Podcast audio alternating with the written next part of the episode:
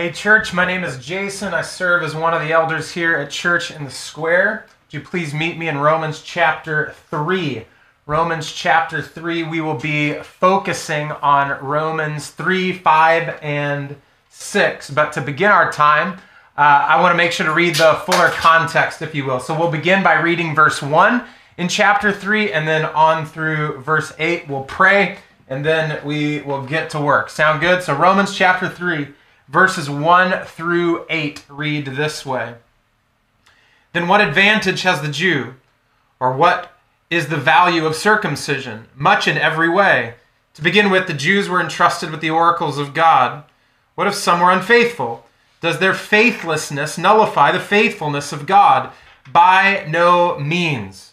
Let God be true, though everyone were a liar, as it is written, that you may be justified in your words and prevail when you are judged. But if our unrighteousness serves to show the righteousness of God, what shall we say? That God is unrighteous to inflict wrath on us? I speak in a human way. Verse 6 says, By no means. For then how could God judge the world? But if through my lie God's truth abounds to his glory, why am I still being condemned as a sinner? And then verse 8 And why not do evil that good may come? As some people slanderously charge us with saying, their condemnation is just. These are the very words of God, and we say, Thanks be to God. Let's pray. Heavenly Father, we're coming to you, to you and to your word, and we thank you that one of the clear ways, one of the very tangible, practical, and experiential ways that we come to you, our Heavenly Father, is that we open your word. We open your word and we do not take it lightly. We open your word and we come ready to be exposed, to be read back, to be convicted, to be comforted, to be healed, to be loved. And we realize, Father, that that's not just merely because we're reading some bit of wisdom or some good idea or some helpful thought or have a tweetable moment, but God, it's because you are with us. It's because you are at work through your word. And so I pray for myself, I pray for my brothers and sisters. God, would you work on us even now? As we come to your word, as we come to you, you're the one who knows what we need. You're the one who knows where we were tempted, where we fell short, where we sinned this past week. You're the one who knows where shame crept back into our story. You're the one who knows the burden that we're carrying right now. You're the one who knows that we hesitated to even hop on this call or watch this live stream this morning or to sing the songs or to even open our word. You are the God who knows all things about us, and therefore you know exactly what we need. And so, Father, we come to you contrite, we come to you humbly, we come to you needy, and we desire that you would simply speak. Because a word from you is far better than countless words from any other human being. And so we thank you that you are the God who is there and you are not silent. So speak to us, help us, heal us, convict us, comfort us, we pray. In Jesus' name, everybody agreed and said, Amen.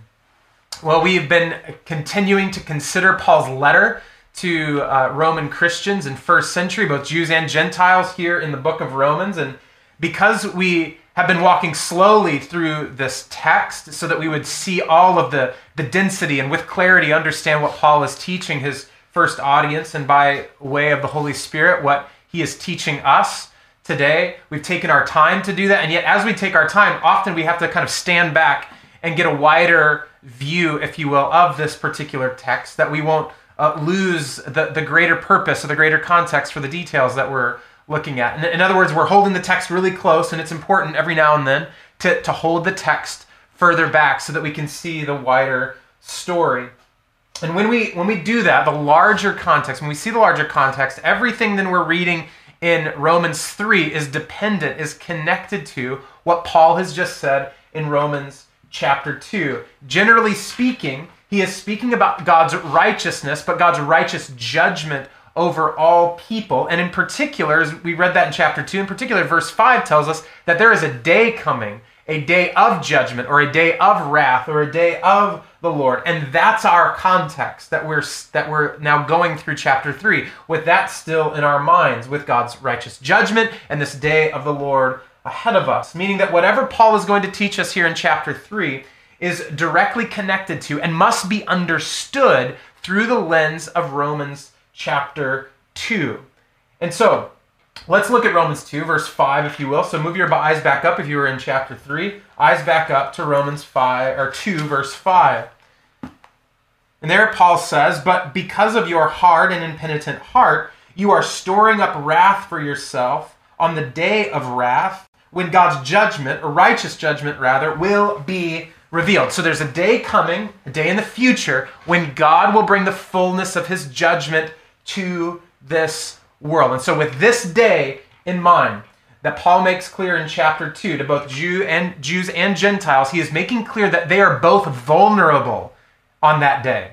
That they are both vulnerable to the righteous judgment of God. And it's this theme which has been repeated throughout Romans thus far that, that they are vulnerable because they have been disobedient to the law, that they have sinned. Everyone is under the wrath of God, and if they are outside of his, his uh, grace and outside of Christ, if you are not in Christ, then you too face impending judgment on the day of the Lord. And even for those of us who are in Christ, we look towards this day in many respects with a, in a kind of unnerving feeling because it's still instructive for us to understand that God is going to judge all unrighteousness, that God is going to judge all things all sin in every single way that we have not been obedient to his word. And so this is instructive for us, whether or not we believe we are in Christ, whether or not we have confessed our sin, looking forward to this day informs the way that we daily live our lives, or rather, it should. But not just his judgment, it, it's this idea of his full vision of the age to come. And that's what the Bible often talks about when we look at the future, when we look at this day of the Lord, when we look at his judgment. In theology, this is known as, as eschatology. In, in, it's an English word that's built upon a Greek word, eschaton, which means last. So, eschatology is the study of last things. And Christians, let's just be real for a second, we have this habit of truncating or shrinking down eschatology into simply about where somebody goes when they die. So, all end times, usually what we think about, we think about two different destinations heaven or hell, and we have brought all of the teachings of Scripture down to these two very common ideas as places in the future that we go based whether or not, or maybe with different kinds of understanding of it, whether or not we know Jesus and love Jesus and follow Jesus. But the study of last things, the study of eschatology, has so much more to do biblically than simply about our eternal destination. In fact, heaven and hell are infrequently the focus of the scriptures when teaching about the future. And so when, when our thoughts of forever are limited to where we go when we die, we, we not only miss the breadth of God's word about the future, but we miss their immediate implications for today. In other words, if we have belittled the future to simply two eternal destinations, that people in Christ go to heaven, that people outside of Christ go to hell, then it wrongly informs the way that you and I live today. See, what the scriptures most often teach about the last things are really twofold the return of Christ and the culmination or, or the coming together of all things through what Jesus describes as the kingdom of God or the kingdom of heaven. So the return of Christ and the kingdom of God. And the nature of his teaching presents us with something that even perplexed Jesus' first disciples, that they often had questions for Jesus about the age to come. But, but notice, their questions are not about where are we going when we die or where is this person going when they die, but they ask questions like this What happens at the end of this present age? The time we are in now, what, what is going to happen to it, the time we're living here? In Matthew 24 and 25, I think there's a primary example of this, in uh, what then results in what's known as the Olivet Discourse. Uh, Jesus' disciples come to him one day and ask him, a particular question. Matthew 24 3 says that as he, this Jesus, sat on the Mount of Olives, the disciples came to him privately, saying, Tell us, when will these things be? And what will be the sign of your coming and of the end of the age. So Jesus had uh, been teaching them implications of the future. They come to Jesus privately afterwards, tell us how we know that these things will come to pass. Notice the disciples have a concept of last things which goes well beyond heaven and hell, well beyond eternal destination. They ask about two things your coming and the end of the age. So they're asking about the coming of Christ and they're asking about the end of the age. But let, us put it this way when it comes to last things, Jesus' first followers, those who were tracking with him during his three years of public ministry on earth, had an understanding of last things that, that were related to both presence, the presence of God, and time. Presence and time. To be sure, they would not have had this robust understanding of the second coming of Christ. In many respects, they were still trying to comprehend the first advent or the first coming of Christ because we have the whole New Testament, of which they, they lacked the fullness of the New Testament writings, they were living the stories that we now know as the gospel accounts. There is, though, this consistent language throughout the gospels and from Jesus himself that, that in his coming or, or in his presence, things are set to rights. That in his presence and in his power would bring full restoration. The Son of Man or Messiah would bring all of these things to account. So they're speaking about the coming of Christ or the Messiah as Messiah as the act as the, the uh, execution or the exacting of justice and rightness to the world. So they saw much more taking place than, than souls being taken away to different destinations. They were considering the age to come with this idea of God setting everything to rights. God renewing all things, God restoring all things, God making all things well. Secondly, they had a concept of time. They had some sort of comprehension. Notice they're assuming that the, the time in which, the age in which that they are living in will come to an end and a new age would begin. Well, what, what's all this mean? Where, where is this going and how is it connected to Romans and how is it happening here with uh, Jesus' disciples? Well, the last things, or eschaton, are linked to the coming, or in the original language, parousia, and the end and the beginning of separate ages. That means heaven and hell are not merely destinations or final places that souls will reside. Rather, they are better understood as realms and realities of the age to come that will be ushered in at the coming of the Lord. And because Jesus has already come, we should understand that the coming of the kingdom of heaven is something that's already in progress. This is already taking place, namely through Jesus and his church by way of his spirit. So, so heaven, in many respects, a better definition, a better way of thinking about heaven, is not that place that we're going to go to in Christ when we die, but it is the rule and reign of Jesus, which is invading our world right now.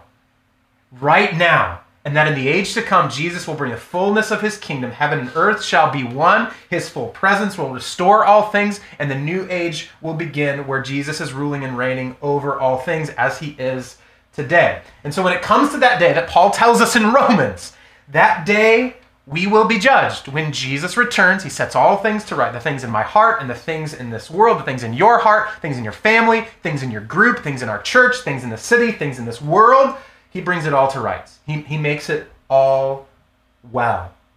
And when God brings judgment, he brings this new age. So Jews had some understanding of this, though much less developed than we ought to through the New Testament and the teachings of Jesus. And so when Paul is teaching his first century Jewish and Gentile readers in Rome about the last things in the judgment of the Lord, they did not see themselves as part of it they had a very small view, if you will, or a very shortened view of what all of this meant. And therefore, throughout chapter 2, they're trying to find loopholes about why they don't have to be judged. This is what we still do.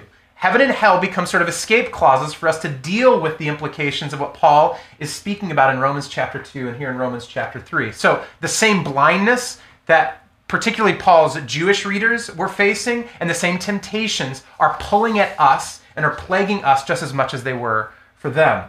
And so, here's what I want to tell you that if Paul is laboring to get the attention of his Jewish readers whose view of God uh, and view particularly of God's judgment did not include them, then God is certainly trying to get our attention about the very same thing. I think this is especially true if you have a tendency to what we'll simply call hiding in heaven when conviction shows up. Like, if, if over the past few weeks, as you've heard this idea of hypocrisy, you've heard about this, this uh, temptation of judgmentalism or idolatry, and your response has been, Well, I'm going to heaven when I die, so it doesn't really matter.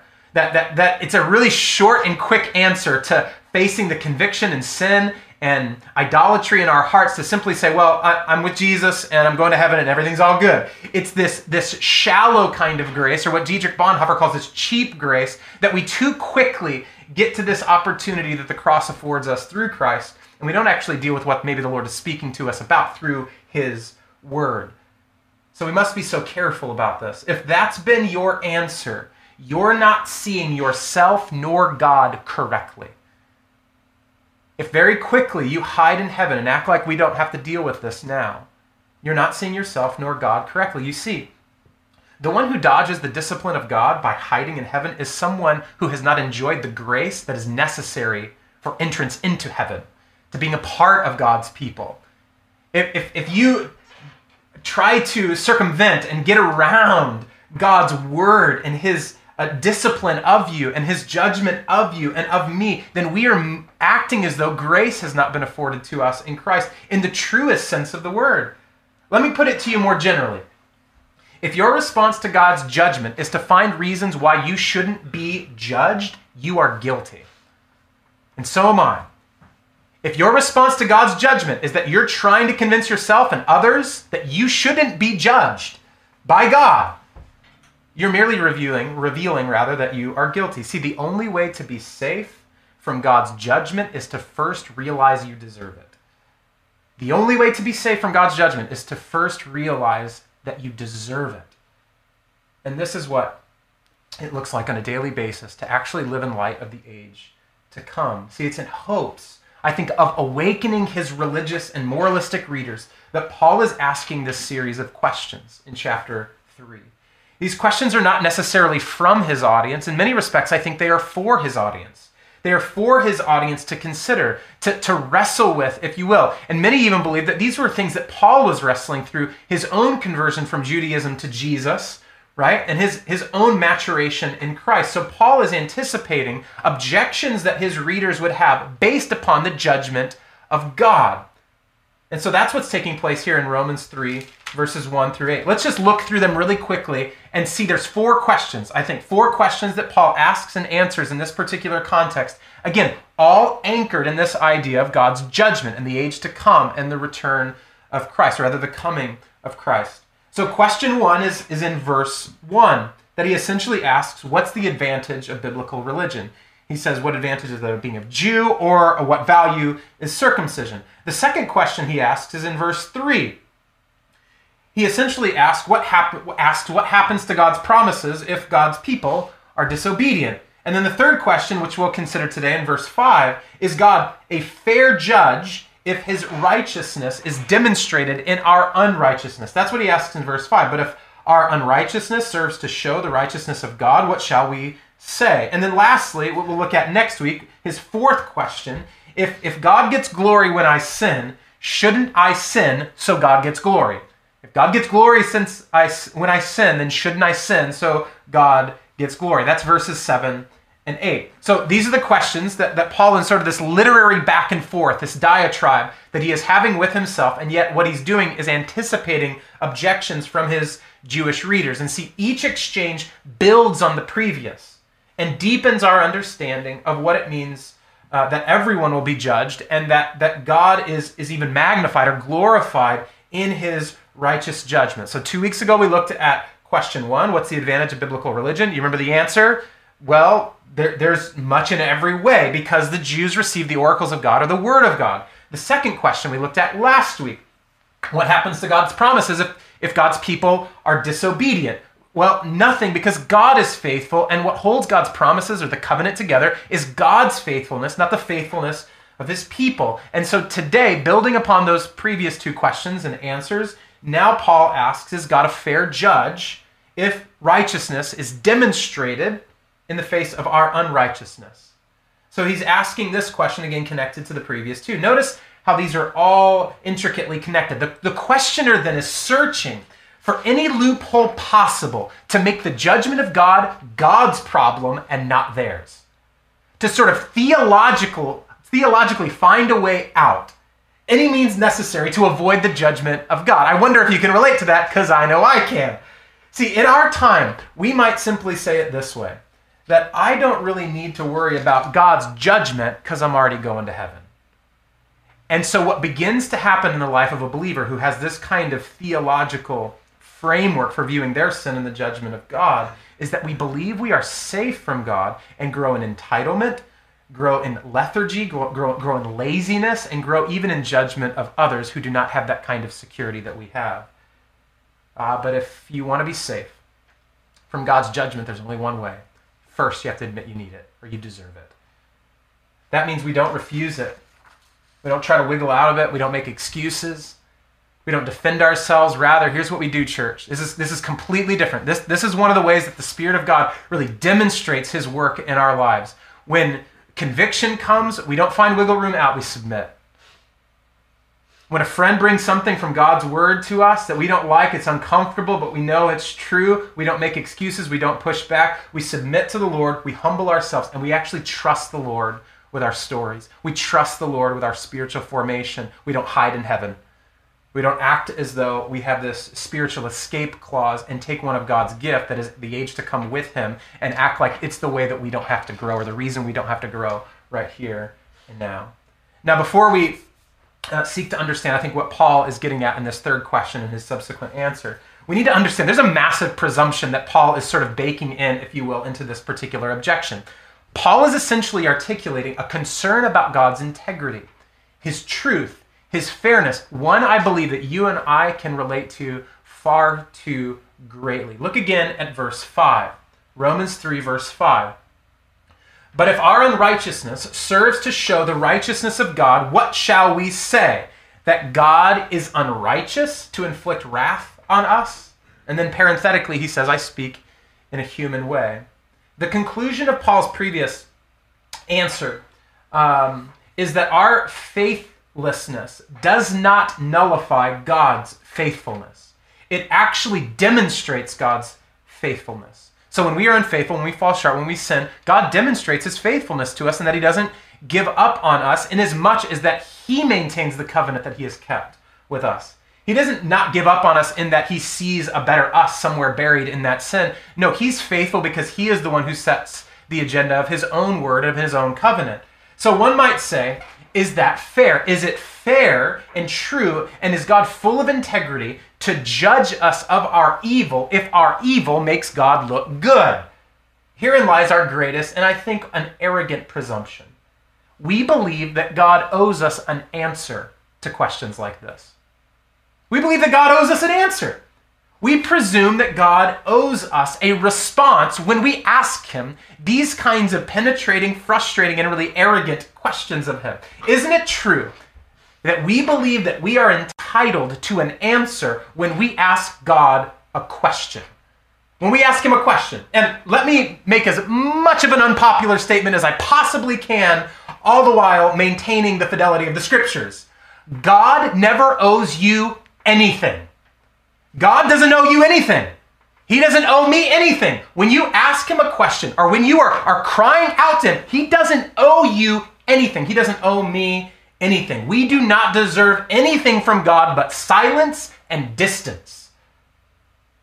If you've ever taken a breath, if you woke up and breathed this morning, you are experiencing the treasures of God's mercy and grace, which no amount of your good works could have ever possibly deserved. The judge, you see, owes the guilty nothing but a sentencing. That's it. I know it doesn't feel good. I know you don't like that, neither do I. But let's settle in this for just a little bit since we're all so very uncomfortable with the idea. In fact, maybe right now you're flipping through your theological grid and just going, is that possible? Is that right? Doesn't go, no, God doesn't owe you anything. He doesn't owe me anything. Few stories I think capture this best and make us all way more uncomfortable than we possibly like because we've read Job's story completely wrong when it comes to this idea. See, Job was a godly man whom God allowed to be tested. God allowed Satan to take Job's health, his wealth, his family, his friends, everything. It was a God ordained calamity. This wasn't just a natural disaster. God gave permission for Satan to bring this kind of calamity upon Job's life. And near the end of the book, Job is judged by God. We usually stop when it's like, ah, Job stays faithful in the middle of all of these really hard things. Not exactly. God comes at Job with judgment. Why? See, the reason uh, is that even though the suffering that Job endured throughout much of his story and much of the book was not because of his sin, Job did sin in the middle of his suffering. See, though the cause of the suffering was not Job's fault, in the middle of suffering, Job did sin. And in, in Job uh, 31, Job makes this grand appeal to God, essentially saying he would, he would understand. This is so familiar to me. I, I wonder if it is for you. He would understand the troubles and the suffering he faced if he was evil. But Job says, I'm good. Uh, I'm, I'm not evil. He believed himself to be righteous and above reproach. Therefore, he couldn't understand the suffering that he was going through. In other words, what's, what's Job saying? Well, he's saying what I think we often say a lot when, when there's suffering, when there's pain, when there's discomfort, difficulty, sorrow. He said he doesn't deserve this. You, you owe me something else. I, I don't deserve judgment. See, when extreme pressure persists, something is exposed from within Job's interior life. And when we experience pressure, things are always exposed. He see he believed that his personal righteousness entitled him to a good life of peace and free of suffering. And so he justifies himself, not God, and then God responds. And I think God responds in a kind of way that few of us have room for in our theology. Few of us have room for the way in which God responds. He's incredibly forceful and almost disarmingly sarcastic, God is. He asks him these series of questions that are incredibly sarcastic and incredibly invasive, and Job just really has to sit there and take it. Why? Because God is speaking to Job from a whirlwind. So Job's words are appropriately limited in all of this, and he merely just listens to God. But in the middle of his judgment, God pauses, he asks another question, and he gives Job a chance to answer. Here's how it's recorded in Job 40, verses 1 and 5. And the Lord said to Job, Shall a fault finder contend with the Almighty? He who argues with God, let him answer. There's that pause. Then Job answered the Lord and said, Behold, I am of small account. What shall I answer you? I lay my hand on my mouth. I have spoken once, and I will not answer twice, but I will proceed no further. Job puts his hand over his mouth in response to God. Suggestion. This sometimes is the most spiritual, most God honoring thing we can do is just stop talking. To put our hands over our mouth, to be still, Psalm 46:10 tells us, and just know he's God. Not speaking back, not defending ourselves, not trying to wiggle out of his judgment and his righteousness. Just be quiet. And believe me, I understand the irony as a preacher that, that, that the spiritually formative thing to do in many cases is for me to shut up and stop talking. But now he's quiet. And in doing so, I think in, in Job's silence, his silence really is, is a confession. His silence is an acknowledgement of God's judgment. Do you see? To be safe from God's judgment is to first realize that you and I deserve it. To be safe from God's judgment is to first realize how much we deserve it. See, we, we presume that God owes us an answer to the question in Romans 3, verse 5, because we, like Job, presume we do not deserve judgment. And so we can't possibly understand how God would judge us, me, special me, right?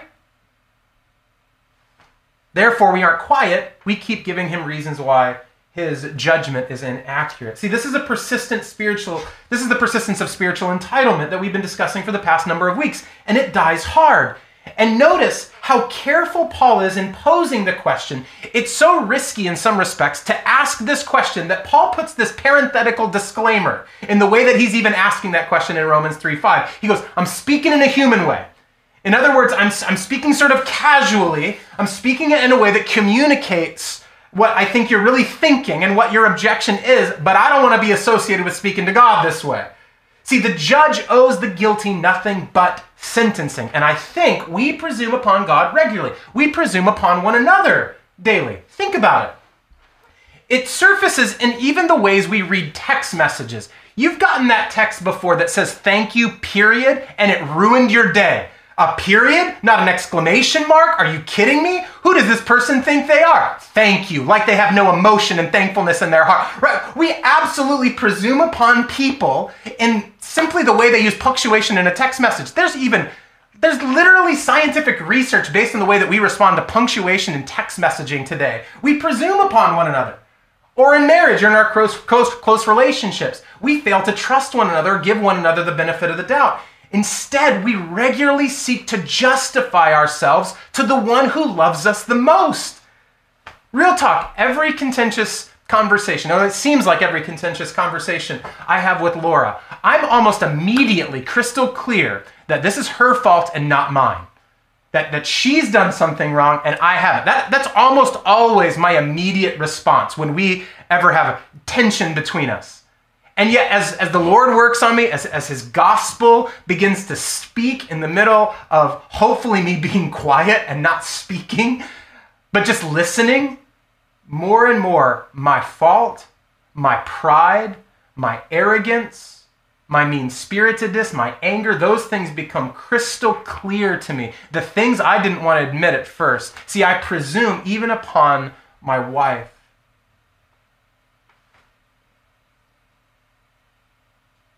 Our defensiveness, I think, is exponentially increased in our relationship with the Lord. If these things exist in our human relationships, they are exposed even in larger measure in our relationship with God. See, in this case, our presumptuous with God, presumptuousness with God is revealed in the ways that we refuse to allow Jesus to be the Lord of our life, only allowing him to merely be our spiritual teacher or our example, as if this option is even open to us.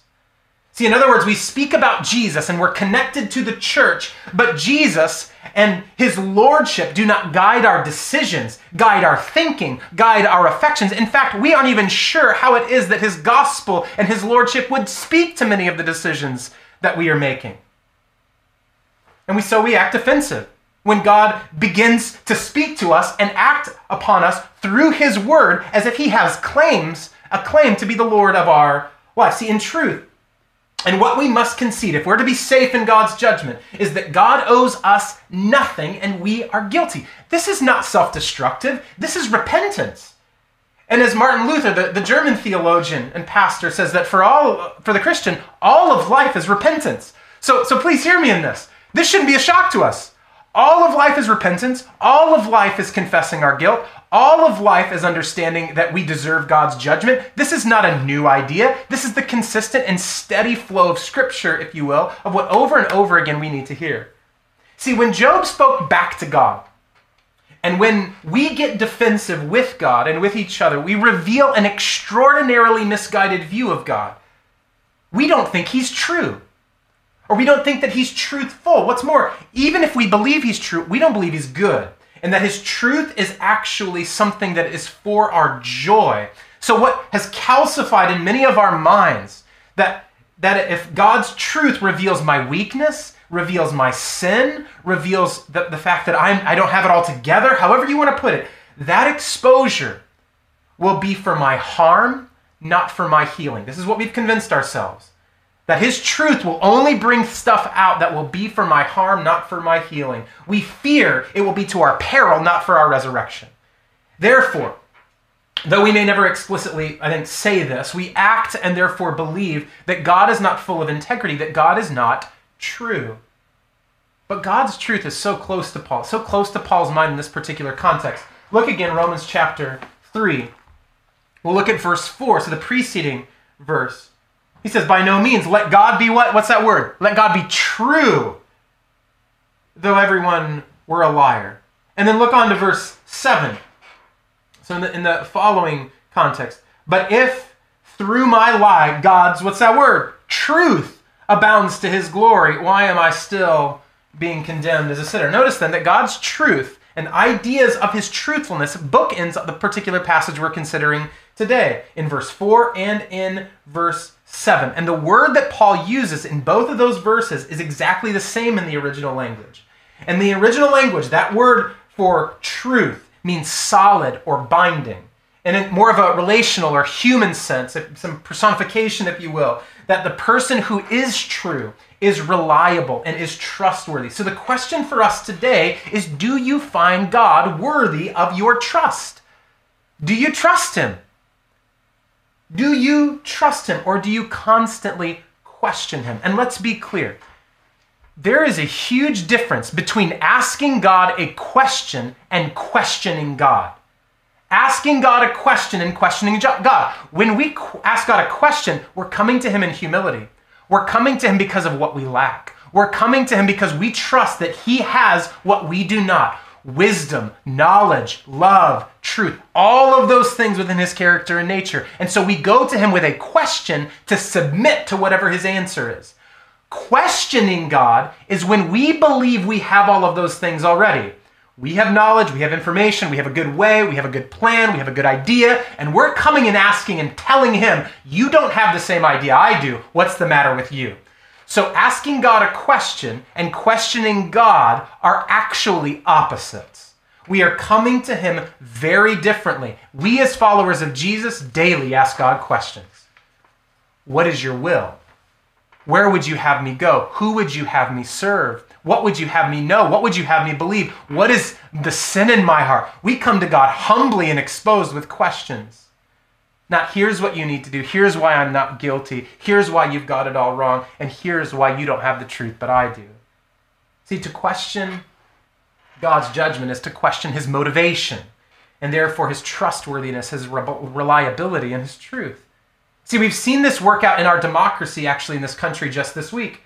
As Judge Amy Coney Barrett has been going through her Senate confirmation hearings, though there have been, let's be honest, a number of strong partisan underpinnings to this entire thing, as there have been to everything. The basic question we should be asking a new judge or a new justice, or Judge Barrett in this case, is will this judge judge according to the law? Will this judge judge according to the truth and without bias? In particular, will the Constitution our grid, our lens in this democracy, this republic of truth, that, that's our lens of truth, will it be upheld or will personal bias and will personal perspective or views or agenda, will th- those things inform her decision making?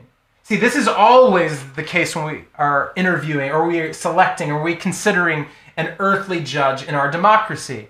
But the kingdom is no democracy.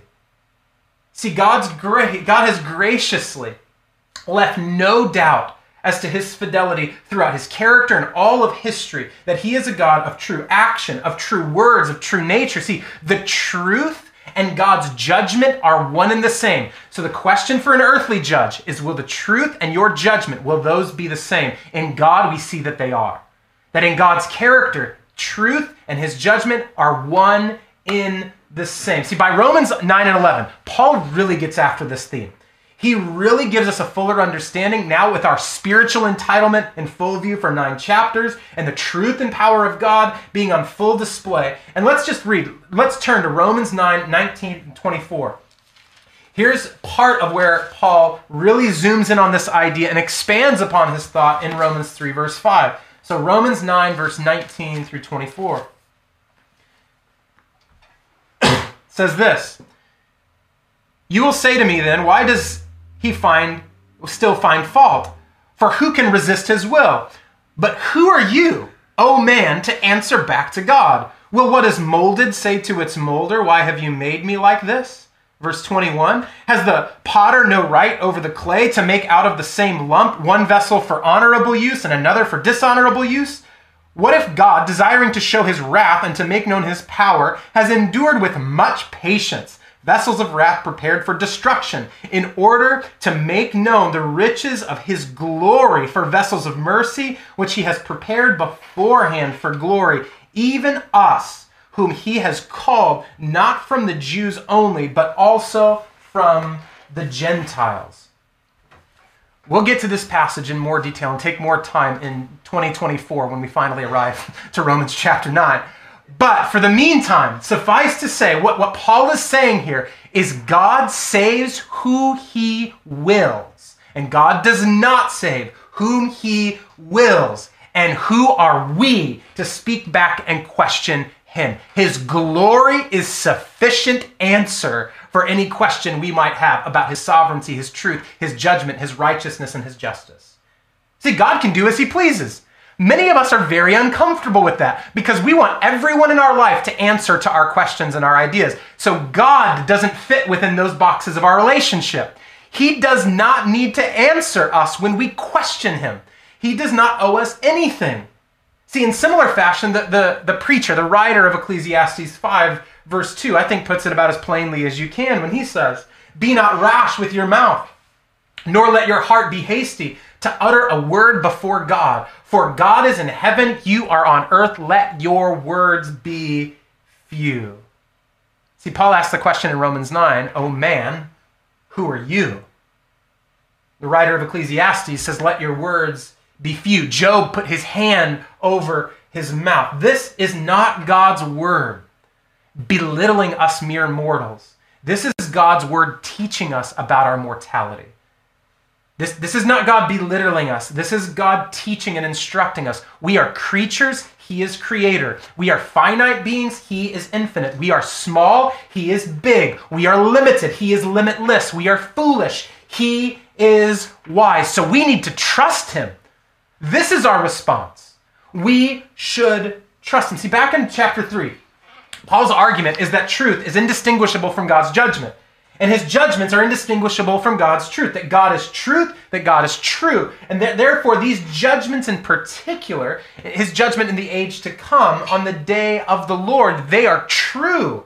That's how Paul ultimately answers the question. Remember, the third question is God fair? Is he a fair judge if his righteousness is demonstrated in our unrighteousness?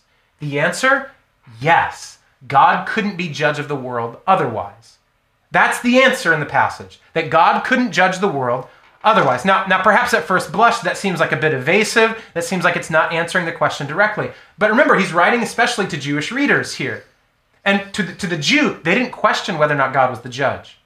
This was a fundamental idea of who they knew God to be. But what they didn't realize is that questioning God had an unintended theological consequence. It was going to lead to a contradiction. And can I suggest to you, every time we question God, it has an unintended consequence. Every time we question God. See, our questioning of God always has an unintended implication. See, our, our refusal to trust God, in other words, always results in our peril. This principle is as true for us as it was for Paul's original readers. See, I think this entire word, this idea that we've been talking about, is really like sandpaper against the cultural grain, if you will, our culturally informed bias for personal autonomy.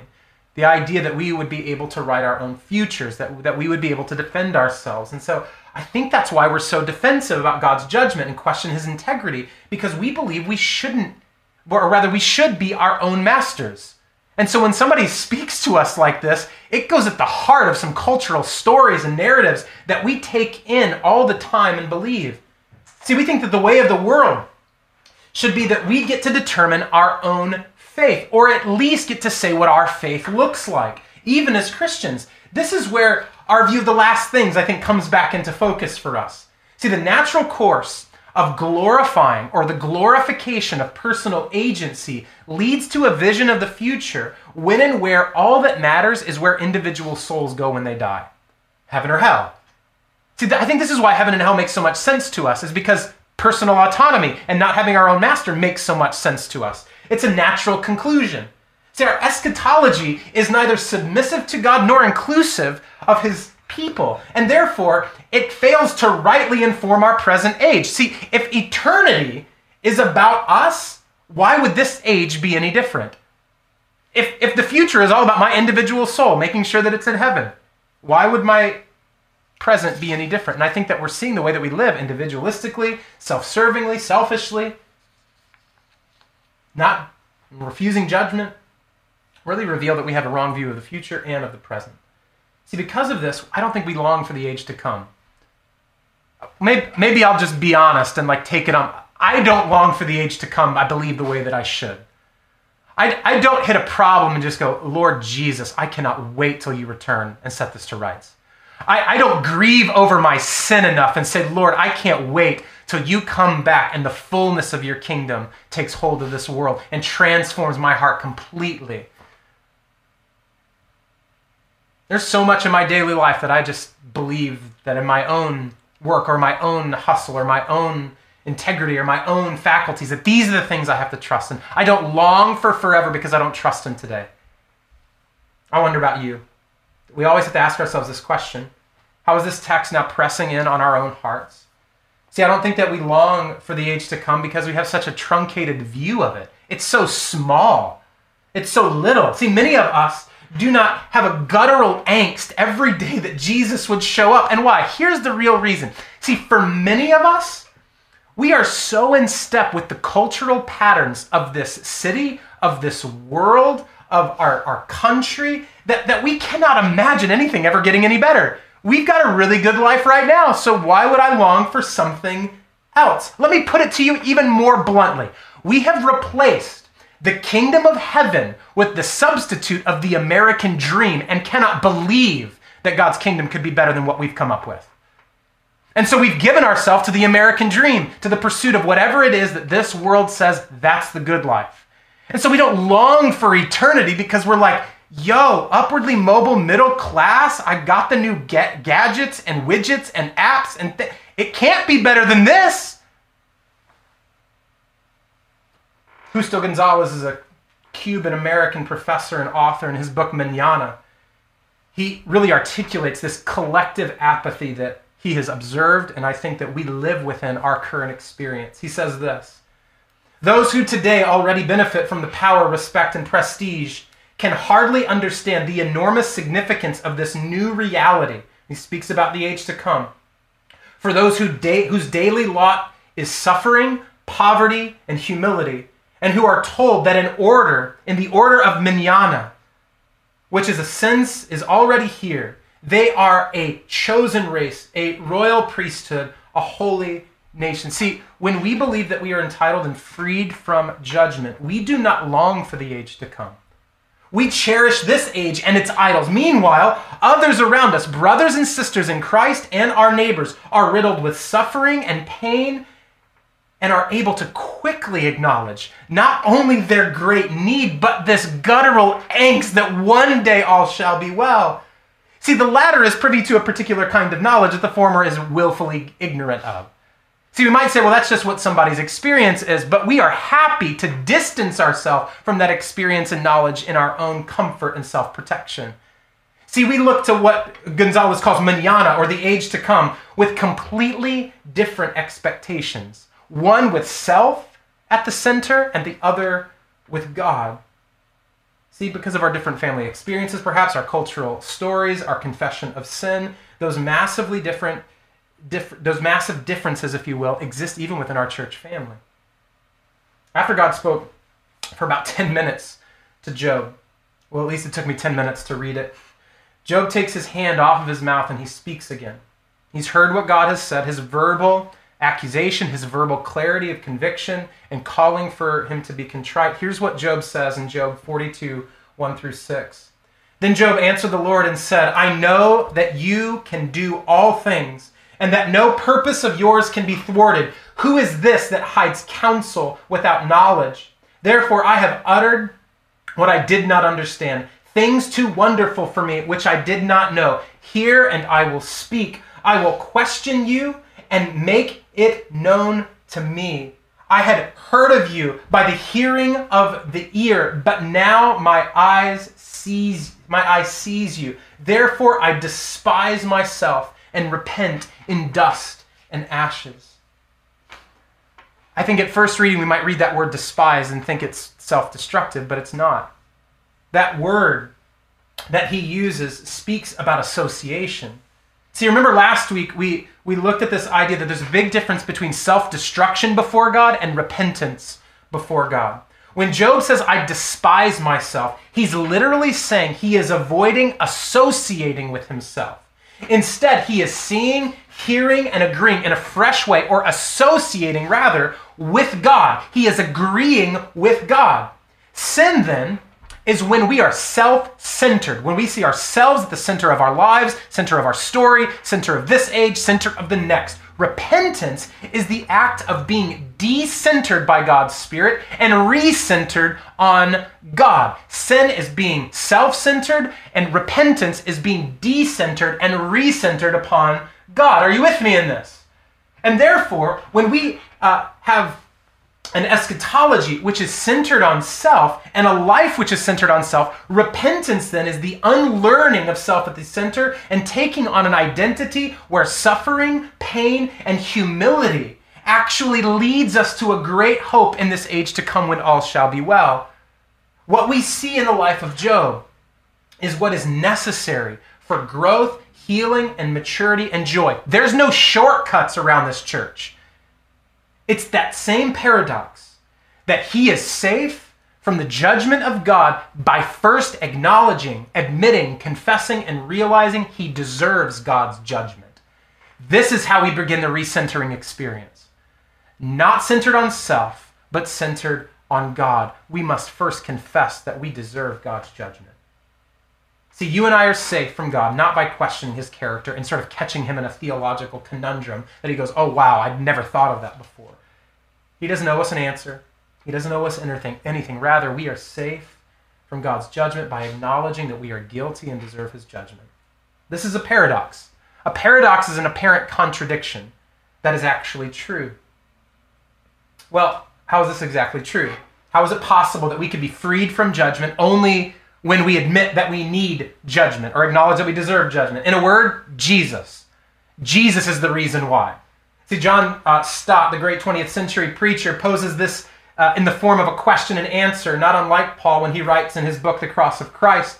How then could God express simultaneously his holiness and judgment and his love and pardon? Only by providing, he says, a divine substitute for the sinner, so that the substitute would receive the judgment and the sinner the pardon. Can I get an amen? That Jesus is our substitute, but only when we admit we need a substitute. Jesus is only your substitute, church, when you admit that you need a substitute. And so, come to him. Despise yourself in the face of sin in the presence of the Lord. Don't question him. Bow your knee to him. If you have to, put your hand over your mouth. You see, Jesus is the power of this gospel paradox. The mystery of God is revealed in the face of Jesus Christ, the Son of God. He is our judge and our substitute. This is how God is true. God is truth in that He is both faithful to His holiness by dealing with our sin, and He is faithful to his love by pardoning us, his guilty people made innocent through the death, burial, resurrection, and ascension of Jesus Christ. Near the conclusion of his book on Manana, Professor Gonzalez gives us a really clear picture of tomorrow in light, or rather today in light of tomorrow. He explains that if we truly see a day when the Lord is coming, a new age will begin, it will change the way that we think we spend our money, we talk, we confess, we do life together right now. You see, another perilous effect of individualism, of heaven and hell, is that we belittle our daily mission, make it simply about evangelism and not justice. To be sure, there are some Christian traditions that do the exact opposite, that make all of the mission of the church justice and no evangelism. In, in, other words, that we are to be a people who do not merely speak about the kingdom, but live out the kingdom and work towards the ends and purposes of the kingdom. But if Christ is the one who will come and set all things to rights, then we have something to say and do. If God is the one who will, once again, his Son will come and bring the fullness of the kingdom of God and the kingdom of heaven together, then we cannot pull apart the ideas of speaking the gospel and living out the gospel. We seek justice and we proclaim the lordship of Jesus. These ideas could only be pulled apart in an American economy that says one is a little bit too hard, let's just pick the other. Do you see? Jesus is the one who ultimately protects us from judgment but only when we admit, admit that we need his protection. Jesus will protect you, but will you admit that you need him to protect you? His substitution, though, does not and should not lead us to passivity and entitlement. It actually leads us to humility and service. We become like him, we live like him, we become a people, in some respects, who substitute ourselves for the sake of others daily. What's that mean? when we come underneath the protection of God, we don't then become a people who constantly and feverishly protect ourselves. We actually serve others. Because when we know that God has protected us, that in Christ, as we live this life and ex- are exposed to the elements of this life that God has promised in Christ to protect us, we can stop protecting ourselves. We can stop guarding ourselves. We can stop taking care of our self centered ways. We can actually take care and serve others. That's what it means to love our neighbors and to love each other. Knowing that God will judge the world one day, we share the gospel and we seek justice. We willingly take on the discomfort and suffering and inconvenience and cost of someone else in order that they would experience healing, a lightening of their load. They would experience encouragement. They would experience comfort because that's exactly what God in Christ has done for us on a cosmic scale. So don't question God and try to avoid his judgment. Bow down to him and worship him that in Christ he has taken away all of your burdens and that in Christ you and I, by God's grace, will be protected from the wrath to come. Now we get to be a people of his kingdom right here and now. So let's ask him for his help. Father, forgive us. We've sinned. Forgive me, I've sinned. I'm so concerned. I'm so considered. I'm so thinking about my own protection. I'm failing to trust that in Christ you have protected me. And so, Father, we just ask for your help. We ask for your forgiveness. We ask that you would do a great work in our hearts and our church, that you would help us to live in light of tomorrow today, and not a tomorrow where individual souls will find eternal destinations, but a tomorrow that is invading the spaces of our lives right now, where the rule and reign of King Jesus is taking hold of our lives right now. So, God, would you have your will, have your way? Among us, we ask in Jesus' name. Amen.